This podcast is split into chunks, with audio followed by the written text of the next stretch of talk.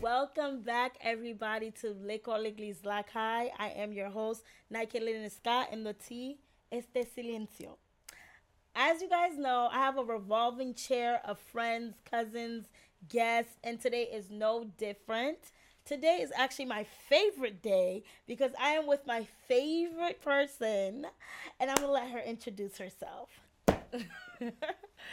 Hi, sis. Hi, everybody. Um, my name is Nahomie St. Louis. I have been friends with Naïkey for some time now.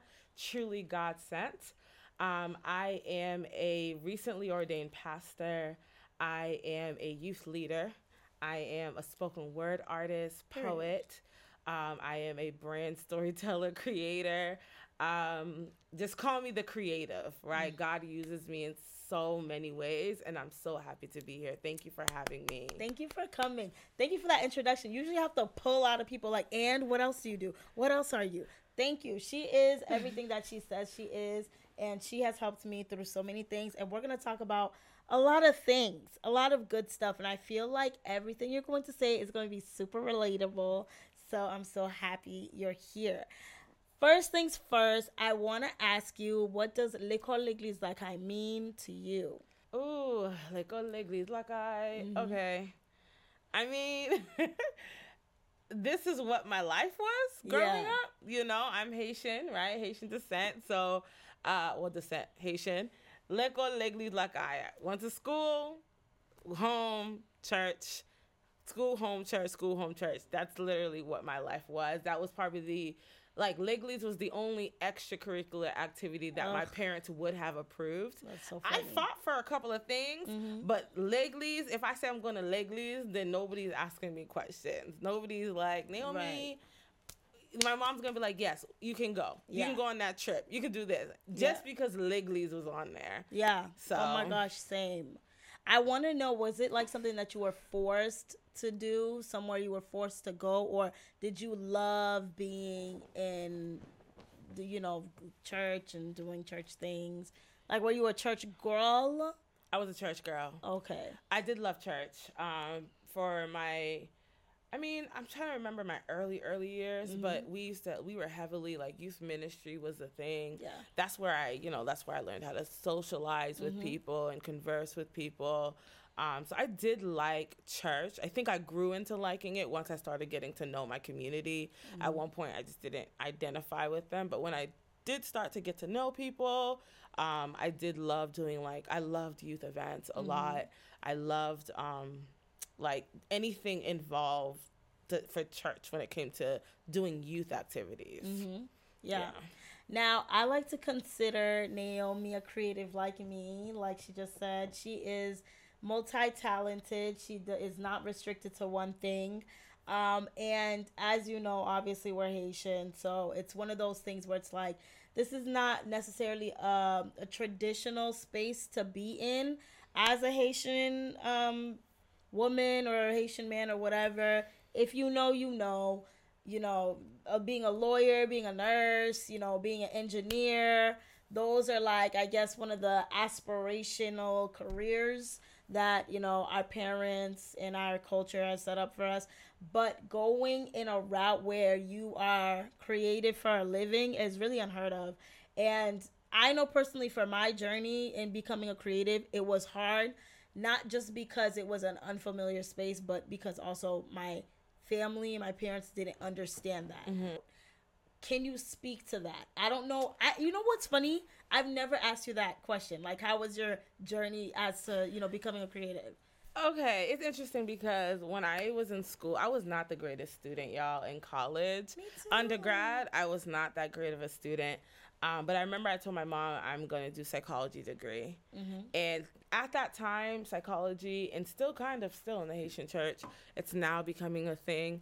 Um, but at that time, psychology was just not the thing to do. Mm-hmm. So I remember being in a, a, a, car ride back from church with her and another person in the church. Mm-hmm. And my mom wasn't like judging me, she just didn't understand what it was.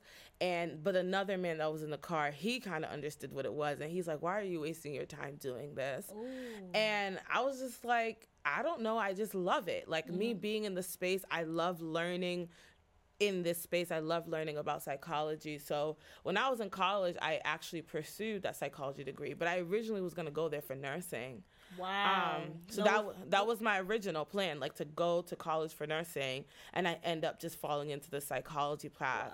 Wow. Um, but then while I was in college, still not being really that great of a student, and I'll say I wasn't that great of a student because I didn't have the, the discipline within myself. I am a first generation college student within my family.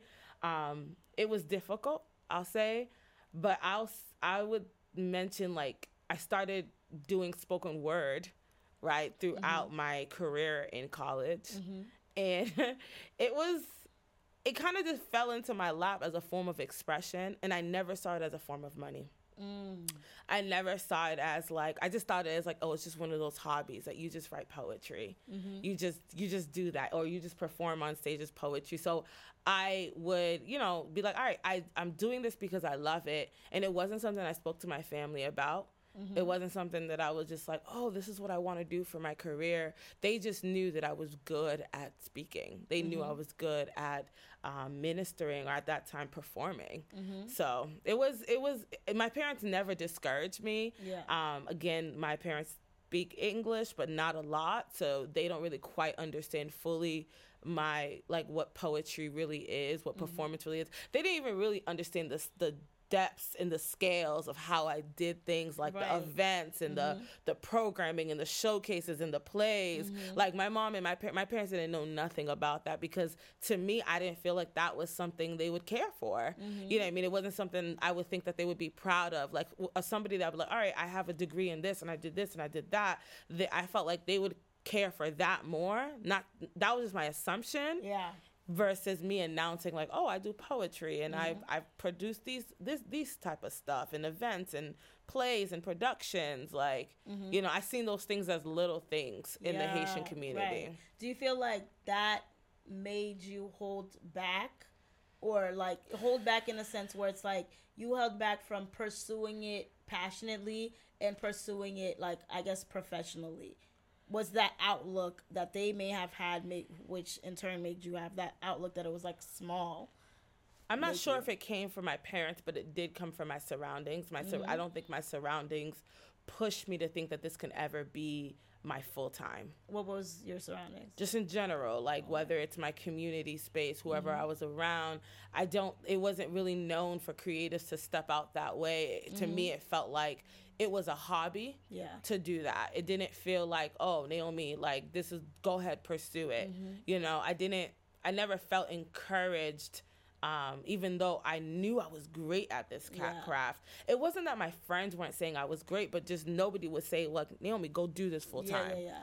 I love talking about like this space that we're in as a career, um, especially as Haitian women because it's not that I feel like our parents necessarily discouraged us from doing it because I don't think my parents discouraged me from doing it too. I think they didn't understand it, which was just discouraging in general. But I find it interesting that even our peers didn't, you know, really yeah. like understand it or care to push us in that direction. I feel like Everybody wanted to play it safe. Trust me, I wanted to play it safe too. If I could be a nurse, I would be. Okay, I just can't be a nurse. I don't even know if that's safe. Uh, but you, like, I guess safe in the in the sense where there's a lot of accepting acceptance and job security yeah. and i and you know it seems mm-hmm. it's a it's an mm-hmm. honorable um career choice because you're helping people um and so that's where i'm talking about safe it's yeah. not an easy route but you know it's more of like mm-hmm. the more accepted route and so I find it interesting that you said your surroundings. When you said your surroundings, I assumed you were think you were talking about like oh the church or like adults, but you were talking about like your peers, like Everybody people you know.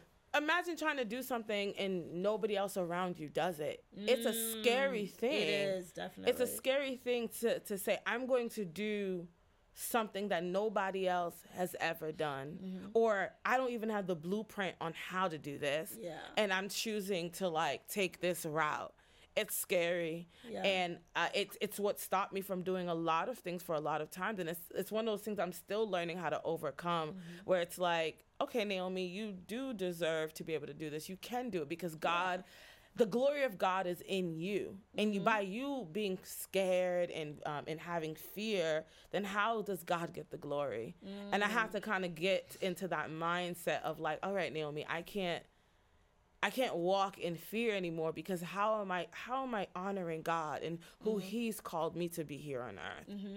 So you believe when you were in the journey of discovering spoken word and the fullness of your creativity did you feel like it was a calling or did you feel like it was just an interest that you couldn't pull put down oh my goodness when i decided to be a poet i just wanted to vent okay it had nothing to do with me trying to be this performer I literally I vented about everything. Mm-hmm. I remember my first one of my first poems was when I was in sixth grade literally back all the way in sixth grade. I'm doing this poem about a boy called Damn He Fine. I'm so serious. And I would write poems about like people that were like insecure and stuff like that. And I, I'm not people, I was insecure. Mm-hmm. And it was in this little glitter journal diary thingy and I still have to this day. It was one of, it was the holder of my first poems. Aww. But I didn't write after that for years until I was 18 around the Obama election. I remember it was like this big thing happening where people like in my do- in my dorms it was this thing against like black people and white people once he got elected. Uh-uh. Yeah, it happened when I was at, in in college and I was like, wow, like what is this? So I just vented out my stuff and I just told my friend about it. And she's like, oh my gosh, Nahomie. And then she spread the word and I end up being on a platform after that. But I still didn't consider it to be anything. Um, when I really considered myself like a spoken word artist is when my heart, like when I, ex- like my heart began like, was broken. Mm. Yeah, like I experienced like senses of brokenness and I started just writing about my experiences and I started to just, you know, like had no filter. Mm-hmm. Zero filter about how I was feeling. And I think that's what resonated, like that's what people loved about my poetry mm-hmm. is that it wasn't like I didn't care about the. It's not that I didn't care about the audience. But let's be hundred. I didn't care about the audience. Mm-hmm. I just cared about like what Expressing I need, what I wanted yourself. to say on pa- paper, mm-hmm. and then it just so happened to be able to translate to the yeah. audience. Yeah. So poetry was like it's, it's been therapeutic for me. Mm-hmm. It's been a form of healing. It's the places where God, like, you know, speaks to me. Um, it's those times where it's those things I couldn't say to nobody. Mm-hmm. Like, not every poem reached the platform. Mm-hmm. It just sometimes just remained in my journals yeah. or my in my notebooks. But it that's how like poetry, like that's how it gave birth. It wasn't anything to do with me trying to to get money from yeah, it or anything like Maya that. yeah, I wasn't trying to be no next Maya yeah. Angelou. I wasn't. I, I didn't have like. I just wanted to, but mm-hmm. I eventually when I got into like ministry, like um the first time I, I understood that my poetry had a purpose was the first time I got on the stage. It was at the William William McDowell concert. Oh, um, yeah, they at did, your church, right? At New Covenant Church yeah. of Cambridge, mm-hmm. and I was just talking to Mike about this a couple of days, and Mike, if you watch this, hey, I, I was just talking to him about how like that was the first time I did like a poem that was faith based. Mm-hmm. Um, I mean, before that, actually, it was about marijuana, and I did it right in front of the church. Um, yeah, this is Nahomie, guys. Yeah, She's gonna talk about in the Haitian church. She'll talk about some marijuana. I sure did. Yeah. I definitely. Matter of fact, I reverse it. The first official time I wrote a poem for the church was about the time that I actually had taken marijuana, and that was my um, experience. And I, I, I performed it right in front of the church. And, and a bunch of Haitian gum ones, all of that. What did they say? Uh, you I, need to leave. No, they appreciated it. Oh, really? They appreciated. A lot of nice. people were like, "Oh my goodness." Um, they appreciated my transparency mm-hmm. because I think sometimes you go into church and you put a mask on. Yeah. So and people can feel that when you oh, put yeah. mask on. Yeah. I want to go back to the fact that you said that it wasn't until when you were broken or broke not you know not talking about money, but broken that you really dove into that and realized like, wow, this is my thing. What broke you? Ooh, can I? Yeah, come with the little questions or whatever. I was ah, flowing. We did. Was... Did we prepare?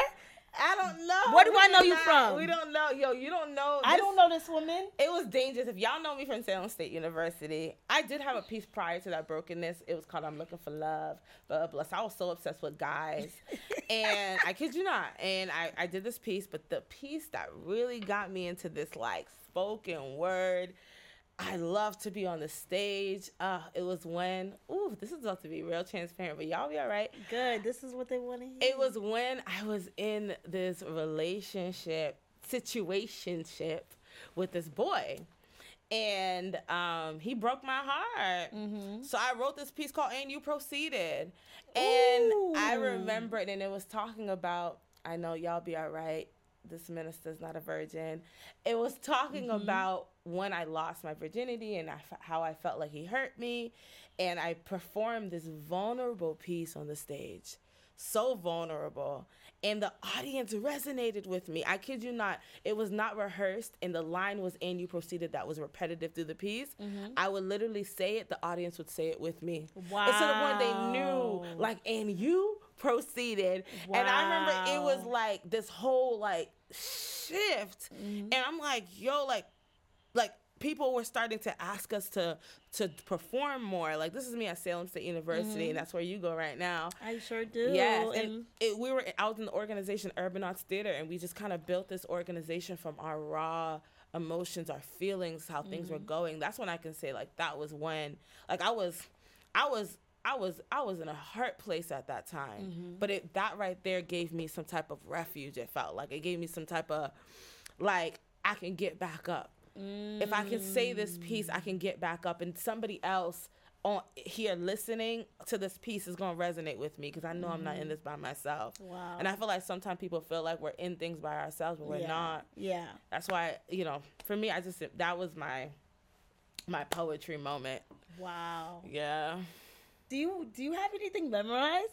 Ah, I might put you on the spot later. Girl, I might put you. On the, ah. we'll we'll move on, but I might put you on the spot. I knew you were gonna ask that. I was like, yeah. this girl's gonna ask. I, you better have something prepared for me. You better have something prepared. I don't know if I got anything. I got a thing. Oh. I love all of this because, like I said, I know the way I obviously we grew. I guess we grew up the same, just like the Haitian stuff, the Haitian girl stuff. You know how it goes.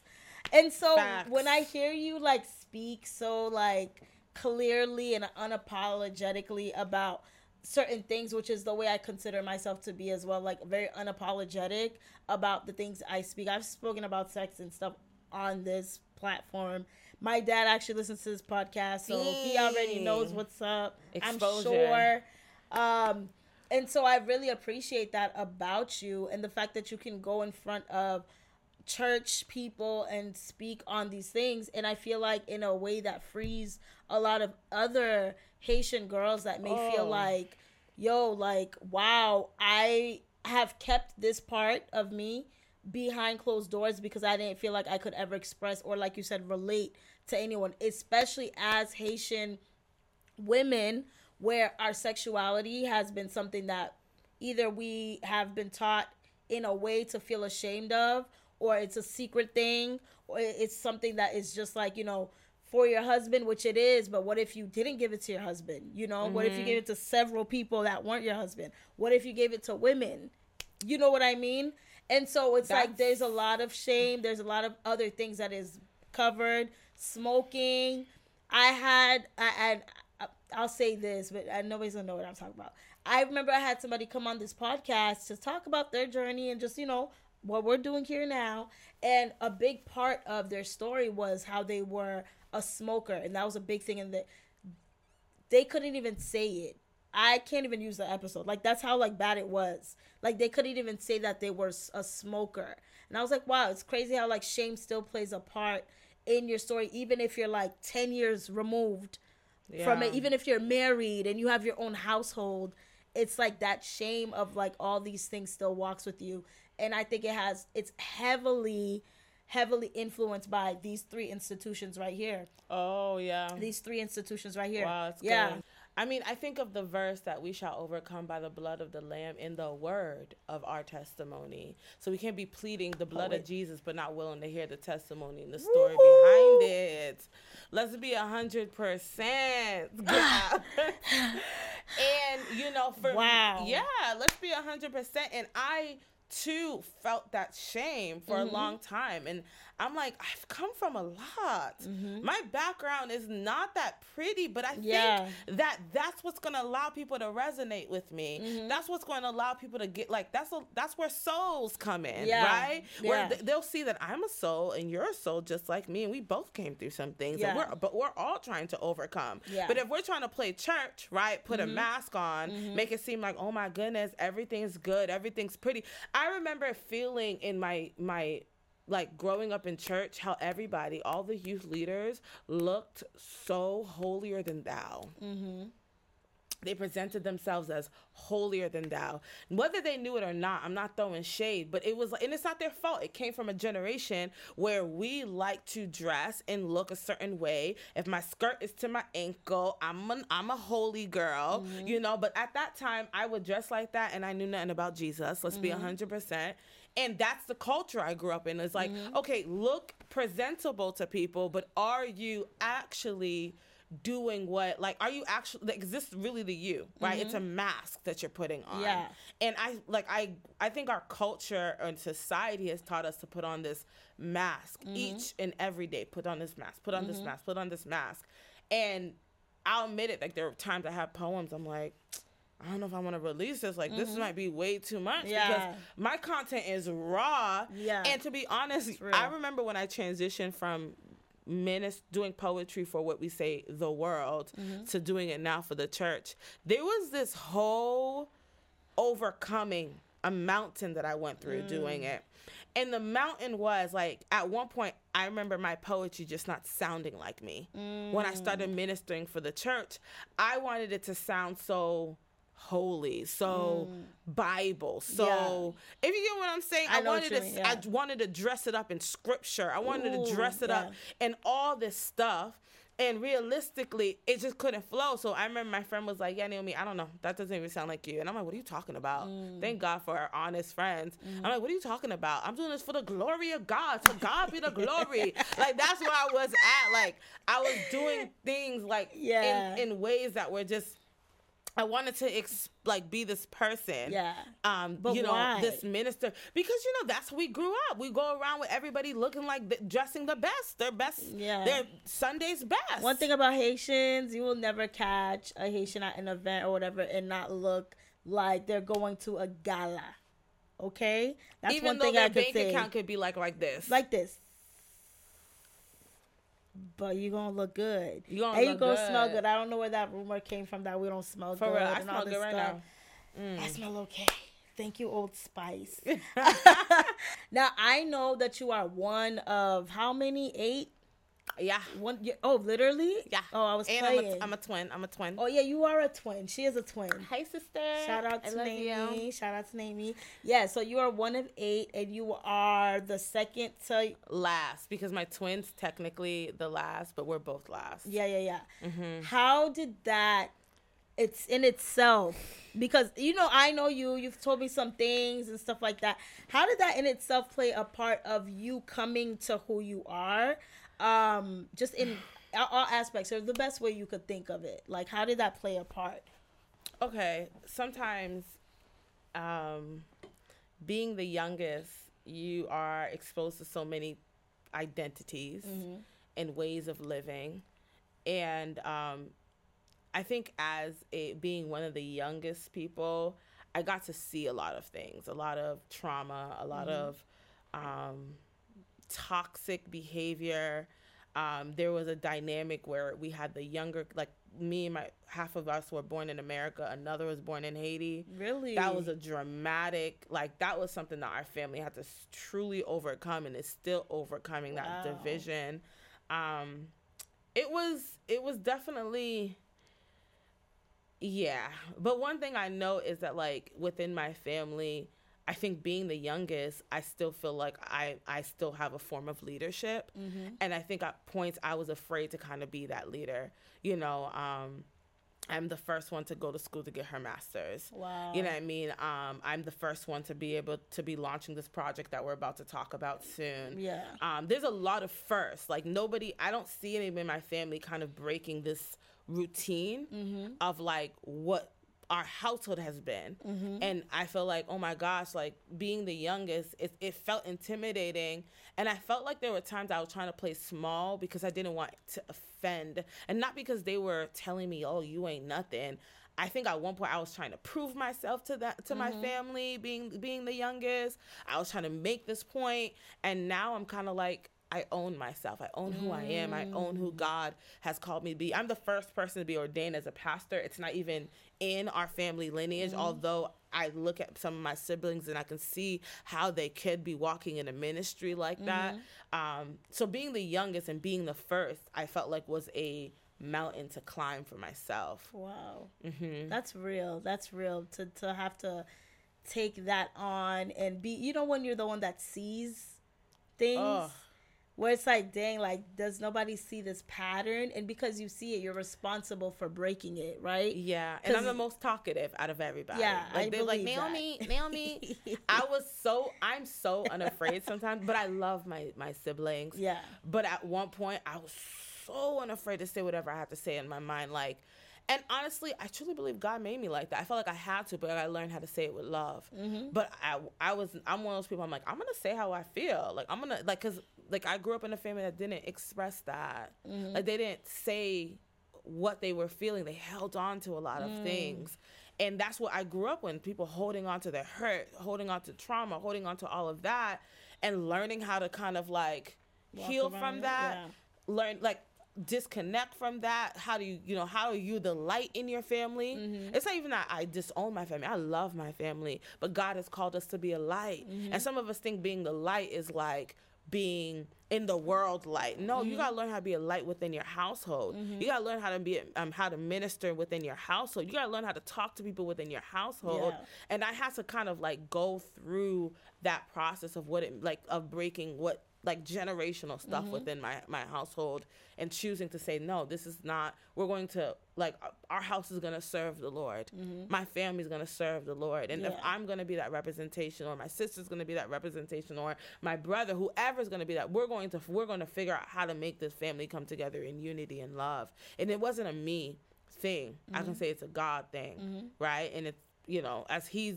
working in our hearts, things have changed in our family. Amen. I love that.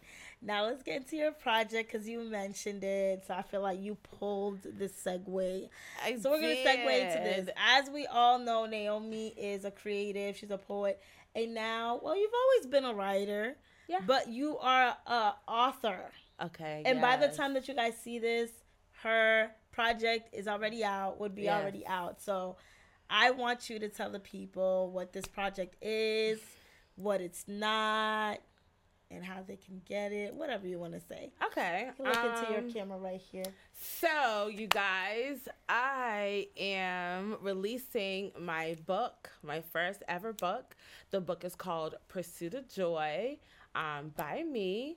I'm really excited for this book. I've been working on this book for a, almost two years now. God has given me um, the grace to be able to do this. Um, it was a journey.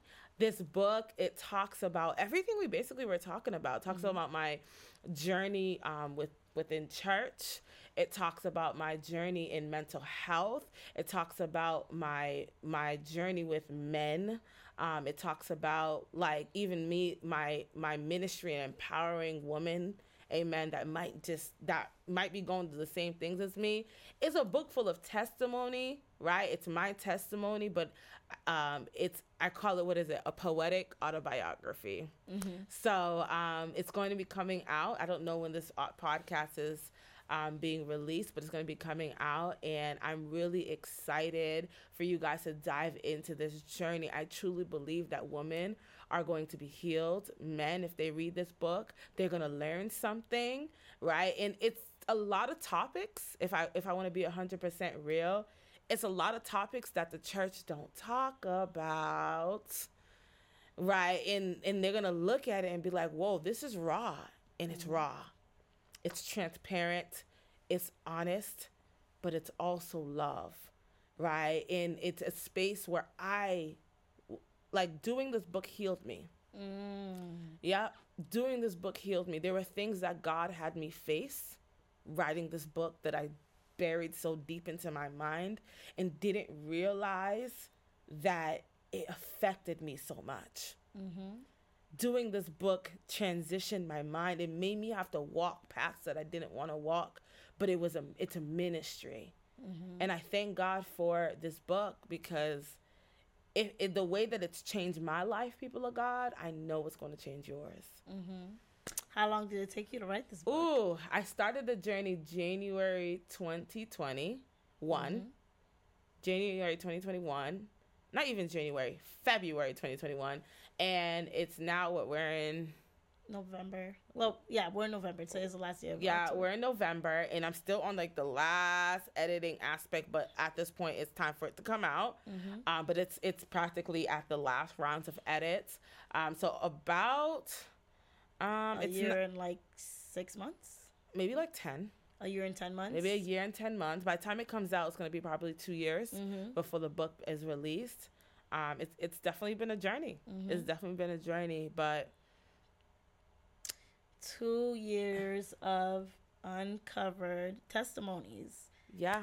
In the form of poetry. So yeah. I am. I don't read like that. Now, y'all know this. Okay. I just recently got mad books, though, because my dad said I should start reading because I'm smart. Yeah. So this book, I cannot. When I tell you, I cannot wait. I cannot wait for this book to come out. This is already my favorite book, bestseller on oh, Amazon, New York Jesus Times. Name. This is just. This book is amazing, you guys. Um, cover design by me. Yeah, I was gonna say that. I was like, right, she right. made the design. Yeah, I sure did. I sure did. But yeah, I already know it's amazing because you're amazing, and I've read and I've heard your poetry your spoken word, and it always blows me away. It gives me goosebumps. It makes Praise me shivers. It makes me nervous. It makes me like, ah, you said that. But it's everything, and so to have all of that in a book, and it's testifying, it's uncovering, it's relating, it's speaking back to the reader, it's doing all these things. It's exposure. It's the exposing. Whole, the whole time I, but you know, I don't like using the word, but I'll say it. That's what it felt like. I yeah. felt like I was exposing myself. I'm like, whoa. Like I would be writing it and there'll be time tears come to my face. Mm. But then there'll be mm. times I'm like, whoa, mm-hmm. God, you want me to say this? Are you serious? Put my business nah, out there. Nah, nah, nah. Mm-hmm. I can't say it. I can't expose this part of me because people gonna judge me. People gonna come this. People gonna come that. But it's as if God was like, all right, Nahomie, the spirit of boldness. I'm gonna pray. I'm a like I was yes. praying to, so I could be bold mm-hmm. because I'm like, yo, people really need to hear this and mm-hmm. I need mm-hmm. not to hide it. Yeah. Um can I talk about a very vulnerable part I was just about to ask you that. okay, praise God. Um so a very vulnerable part of the mm-hmm. book that I recently um I'm really excited to talk about that I don't feel like it's talked about is the journey of um sexual abuse. Mm-hmm. That's probably my most vulnerable. Honestly, if you go through the book, it's gonna talk about me being a side chick. It's gonna talk about you know my mental health. Gonna talk about all of that. But I think the most vulnerable part, part of me was a time that I dealt with like sexual um, assault and um, or moments that people you know men touch me and all of that and growing up and not telling people about this I think that was really hard for me um, to write. Matter of fact, it took maybe a year.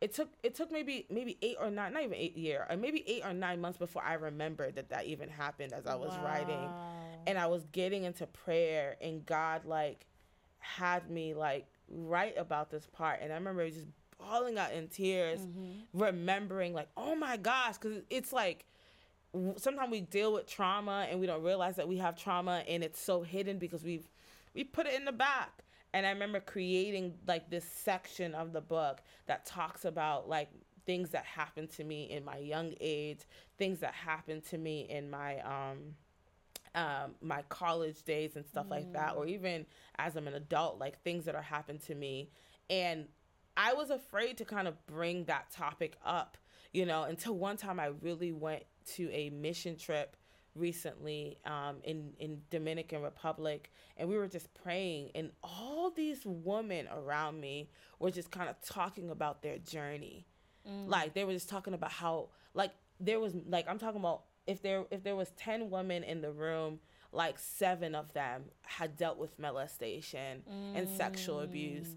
and that right there empowered me to be like yo i don't feel like i grew up hearing this mm. like in the mm. church people addressing this stuff like why are we so disconnected mm-hmm. from real life things like you know even as being this strong black woman like why like I felt like I had to put this mask on to make everything seem like it was all right, but I was bleeding mm. and I was in mm. pain. And, and, and my anxiety stemmed from somewhere. And my rejection of, of, of, of, um, of people came from somewhere, or even my acceptance of wanting to, like, um, you know, be wanted by a man. Like, if yeah. I was to tell people about this, this is one part in the book that's kind of like, it blows my mind on how my mindset was after I had first gotten like my first encounter of somebody like this touching me in a way that was just unacceptable mm-hmm. but how it how it trickled into my life mm-hmm. how like eight years down the line i still was seeing something wow. not even 10 years down the line from that one encounter mm-hmm. that happened at 18 it was still affecting me at 30 wow and i think that's where in the book like i, I want to um, i want to share my story and in how I overcome, but also just like I think just simply sharing the story and the journey will ha- allow people to recognize what they've gone through. Mm. Like what have they gone through? So because I'm an advocate for for therapy, right? Mm-hmm. Partnered up with Jesus. We need Jesus and therapy, people of God. And I think that a form of therapy is reflection. Mm, yeah. It's like exposing like those parts of yourself that you've kept hidden. Because then once I've become aware of this thing existing, I could bring it to the altar. Mm-hmm. But I didn't, yes. when you don't realize it exists. Yeah and you're one you're not you're trying to pray away your frustrations and your anger and all that try to rebuke a demon you're rebuking the wrong demon. Mm. you're in bondage because you're dealing with unforgiveness. Yeah. And not just unforgiveness of the person that did it to you but maybe even yourself. Wow. I'm talking about recently i forgave myself. Mm. my life coach told me Nahomie i want you to write a letter to forgive yourself. It took me a year and some change before i was able to actually say i forgive you wow. Like i forgive you. Like wow. me i forgive myself because a lot of times we, you know Dang. god will forgive us. Christ you know you know we're already forgiven right? I repent. Yeah. lord forgive me. And then many times we're asking god forgive us for the same thing. Yeah. So we're holding on to this guilt. And then in a lot of time it's because we haven't gone through the process of forgiving ourselves. Mm-hmm. and i had to go through the process like that it was not my fault. Mm. and that's no longer me yeah. I am no longer that girl. I am no longer that person that experienced it. Although I went through it, it's just a part of my story, but it's not me. Mm. It's a part of mm. my testimony, but it's not me right now. Mm-hmm. I have to get through that level of like overcoming. So, out of the book, I can say that that's probably the most like, wow, like the what that was probably the hardest part of the book. Yeah, from that was probably the book that that was part that was probably the part that I wrote like the latest down the line, mm-hmm. like towards the end of this creation of the book, was that part mm. that needed to come out, that needed to pour, that wow. needed to, you know, I, like, you know, it, it gave me a sense of breakthrough. And you would be shocked to know how many women, yep. people, men yep. alike, yep. especially in this our community, yep. that has dealt with it. Yeah. That is on a pulpit that has dealt with it but hasn't really dealt with it. Yeah. You'll be surprised. Like even me, like I've had like people in my community tell me these things have happened to them. Like even like a couple months ago, somebody I know told me that this is what happened to them. I was shocked because yeah. I know this person very well. I would never know that that was like their one of their experiences and it shocked me and I was like, wow, this is this is more common than I realized. And you would never like you would never guess. Like even I've had like somebody who's like really really really close to me, not the same person, tell me an experience and then they're just like, "Oh yeah, yeah, yeah," but like uh, we're not like moving on from it like it wasn't like they didn't just tell me they got like abused. Abused like in this when I tell you like multiple times people close to me, like close, close. Yeah. My top ten. Close, yeah. close. And I'm like, yo, like this is real stuff. Like I, I think the biggest problem sorry to cut you off. I think the biggest problem is the fact that the church don't talk about it. Mm. How we have a, such a huge community of people that have been sexually abused, molested, and ain't nobody talking about it. Mm. Yeah. Maybe they don't they don't they don't know how to address it. I don't know. I don't I know what it is. I think it's more I think it's I think it's more religion. Yeah. If you want my real truth, I mm-hmm. think we're so used to preaching like thou shall not sin and stuff like that, which is Con- okay, very important. Like yeah. the condemnation aspect of like, you know, of of in the church, but then I'm like, yo, can we talk about how people are really broken. Mm-hmm.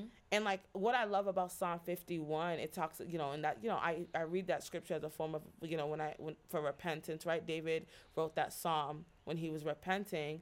Um, but then there's one part of the scripture that says, God delights in a broken and contrite heart, right? And I'm like, what if we address people's brokenness more often? Mm-hmm. Like, can we address people's brokenness? Because they, maybe they don't see refuge in here because ain't nobody talking about it. Yeah, it's true. Ain't nobody saying it. Are we? And it is our responsibility to speak to that. Church is not here just for youth or events that make it, everything looks fancy and we got all the lighting, we got all of that. No, church is a place for healing. Mm-hmm. God came, Jesus came here on earth to help people yeah. be broken free from bondage, mm-hmm. from sickness, right? We, we he's help uh, he, he he came here so that we don't have to live, we don't have to go to church playing like, you know, fancy anymore. Yeah. Because the world, if we look at this world, it's wicked right now. Mm-hmm. It's wicked. Yeah. Right? But are, where are we addressing this wickedness inside the building? Mm. Right? Where? I'm finding more sanctuary in places that don't have have God than than than the church. I felt comfortable to vent out in spaces uh, with people that may not know God mm-hmm. than my own building. Mm. I felt like they resonated with me more. This is back in the day. Now, to God be the yeah. glory, things have changed.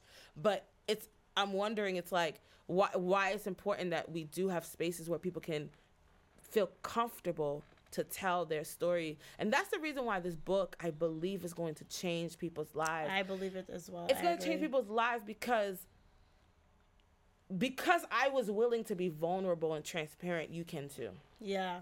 Yeah. Like because I was not afraid to say this is what I've gone through in life, other people, other women, other men, they'd be like, "Yo, I'm going to talk about it. Mm-hmm. I'm going to share this because it's going to help somebody else. Yeah. The story is not just for me, it's for everybody. Mm-hmm.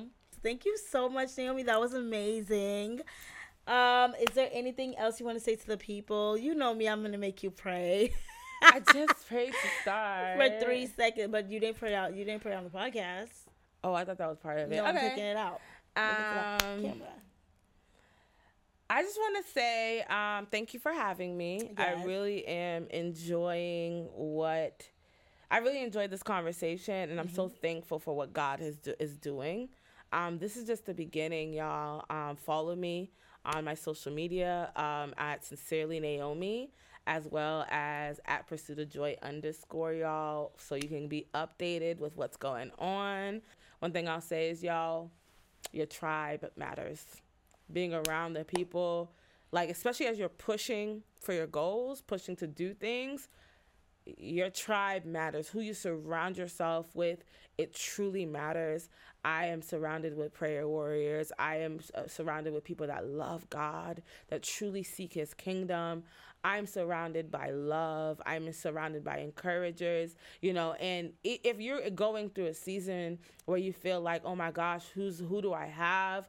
You have God. right? And he will put the right people around you. And that's exactly what he did for me.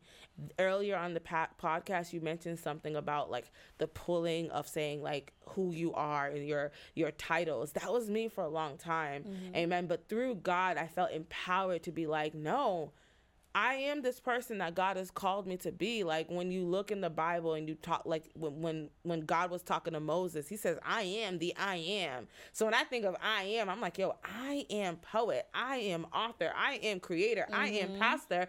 But the I am is a representation of God. Mm. Right? Because I'm in God, I am pastor. Because I am in God, I am poet. Because I am in God, like God is truly in control, y'all. Seek him truly he will change your lives if you really give him all of you. Mm. So thank you. Thank you for having me. God bless y'all. Thank you so much, Nahomie. And thank you guys for listening, watching, wherever you were. Please subscribe to our channel at Lekòl and follow us on Instagram at Lekòl underscore and subscribe to our newsletter Nouvelle Akai to get updates sales, whatever we're doing. Um, yeah. Thank you for listening, guys. Bye. Bye.